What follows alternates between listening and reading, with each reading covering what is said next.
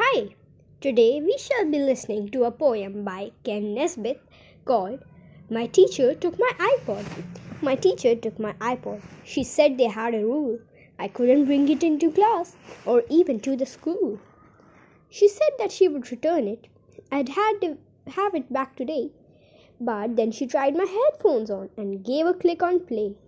She looked a little startled, but after just a while, she made sure we were occupied and cracked a wicked smile. Her bodies began swing and her toes began to tap. She was soon growing on her seat and rocking to the rap. My teacher changed her mind. She said it's now okay to bring my iPod into class. She takes it every day.